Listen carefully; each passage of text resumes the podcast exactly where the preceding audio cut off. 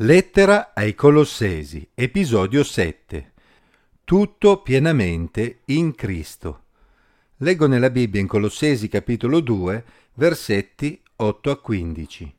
Guardate che nessuno faccia di voi sua preda, con la filosofia e con vani raggiri, secondo la tradizione degli uomini e gli elementi del mondo, e non secondo Cristo, perché in lui abita corporalmente tutta la pienezza della deità e voi avete tutto pienamente in Lui, che è il capo di ogni principato e di ogni potenza.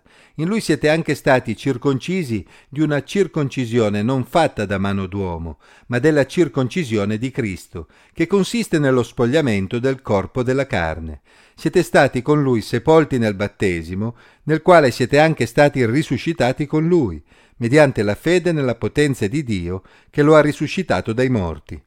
Voi, che eravate morti nei peccati e nella incirconcisione della vostra carne, voi, dico, Dio ha vivificati con lui, perdonandoci tutti i nostri peccati.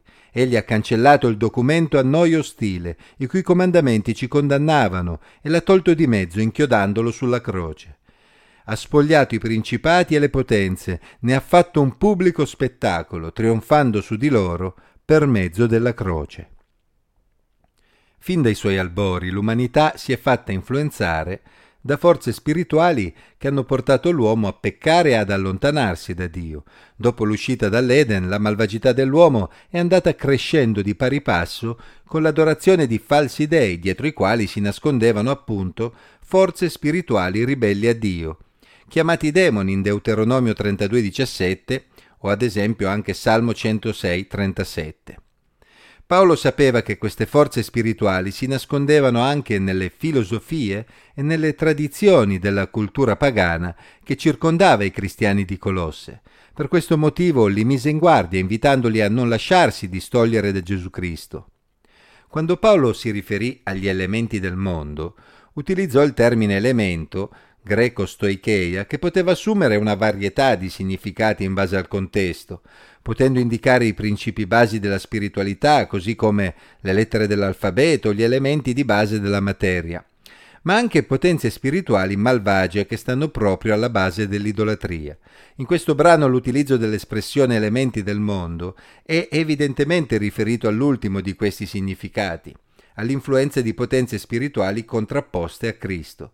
Questo è confermato dal fatto che Paolo si riferì poi, diverse volte in questo brano, proprio ai principati e alle potenze, termini che nella tradizione ebraica erano riferiti a diverse categorie di creature angeliche.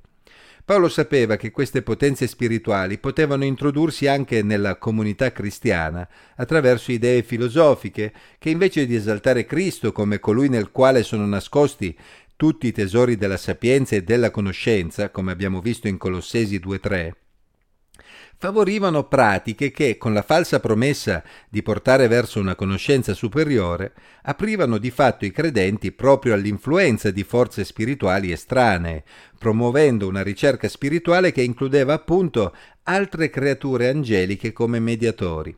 Come vedremo in seguito, Paolo si riferirà a queste pratiche come culto degli angeli in Colossesi 2.18. Paolo volle ribadire che ogni altra creatura spirituale era inferiore a Cristo. Infatti egli presentò Cristo proprio come capo di ogni potenza e di ogni principato. Se si aveva una relazione con Cristo, perché ci si sarebbe dovuti rivolgere ad altri esseri spirituali inferiori per raggiungere la pienezza, la maturità? Come Paolo affermò, Gesù non era paragonabile ad altri. Infatti in Gesù il Messia abita corporalmente tutta la pienezza della deità e i cristiani hanno già tutto pienamente in lui. Se hanno una relazione con Gesù, hanno quindi una relazione diretta con Dio stesso e non hanno bisogno di altro.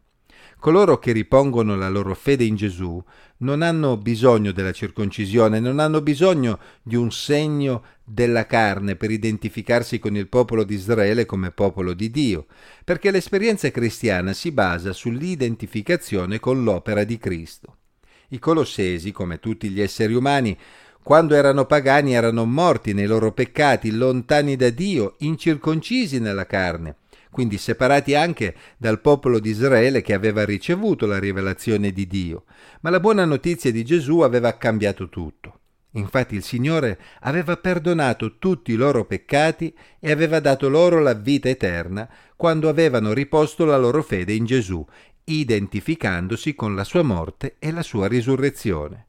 Gesù aveva pagato il loro debito con Dio, morendo al loro posto come sacrificio espiatorio per i loro peccati. Tale debito in questo brano è rappresentato da un documento in cui erano scritti i decreti di accusa e condanna nei confronti del condannato a morte documento che quindi veniva affisso sulla croce con lui. Se il documento che decretava la nostra condanna, riportando tutti i nostri peccati, è stato inchiodato con Gesù sulla croce, è chiaro che noi non abbiamo più alcun debito con Dio. Paolo utilizzò infatti l'espressione circoncisione di Cristo che consiste nello spogliamento del corpo della carne, ribadendo la realtà dell'incarnazione di Gesù, corpo della carne, e la sua morte, spogliamento, come fulcro dell'esperienza cristiana che non si basa su un segno identificativo nella carne, ma proprio su un segno nell'interiore, ovvero sull'identificazione del credente proprio con la morte e la risurrezione di Gesù. Per fede i cristiani si uniscono a Gesù nella sua morte, sono sepolti con lui e per la medesima fede essi risorgono con lui, credendo che Dio nella sua potenza ha appunto risuscitato Gesù dai morti. Il battesimo in acqua, traslitterazione di una parola greca che significa appunto immersione, rappresenta infatti il battesimo spirituale che ogni credente sperimenta, ovvero l'immersione totale nell'esperienza di Gesù, l'unione con il Messia nella sua morte e nella sua risurrezione. Sulla croce Gesù ha sconfitto anche tutte quelle creature spirituali ribelli, Satana incluso, che hanno trascinato l'uomo nella ribellione. Attraverso la sua morte e la sua risurrezione Gesù aveva trionfato pubblicamente proprio sui principati e sulle potenze, su quelle creature spirituali ostili a Dio, rendendoli inefficaci, spogliandoli del loro potere. Se siamo cristiani, anche noi, come i Colossesi, ci siamo identificati con Cristo nella sua morte e nella sua risurrezione. Nella nostra unione con Gesù abbiamo tutto ciò che occorre per la nostra salvezza. Non abbiamo più alcun debito nei confronti di Dio, non abbiamo più alcun documento che ci accusi e ci condanni e non abbiamo alcuna creatura del mondo spirituale che possa avanzare pretese nei nostri confronti. Gesù ha trionfato sulla croce e noi siamo trionfanti con lui. Non lasciamoci trascinare da filosofie, tradizioni o esperienze spirituali di dubbia provenienza che non abbiano Gesù Cristo e la sua opera come unico fulcro, perché in lui abita tutta la pienezza della deità e noi abbiamo già ogni cosa pienamente in lui.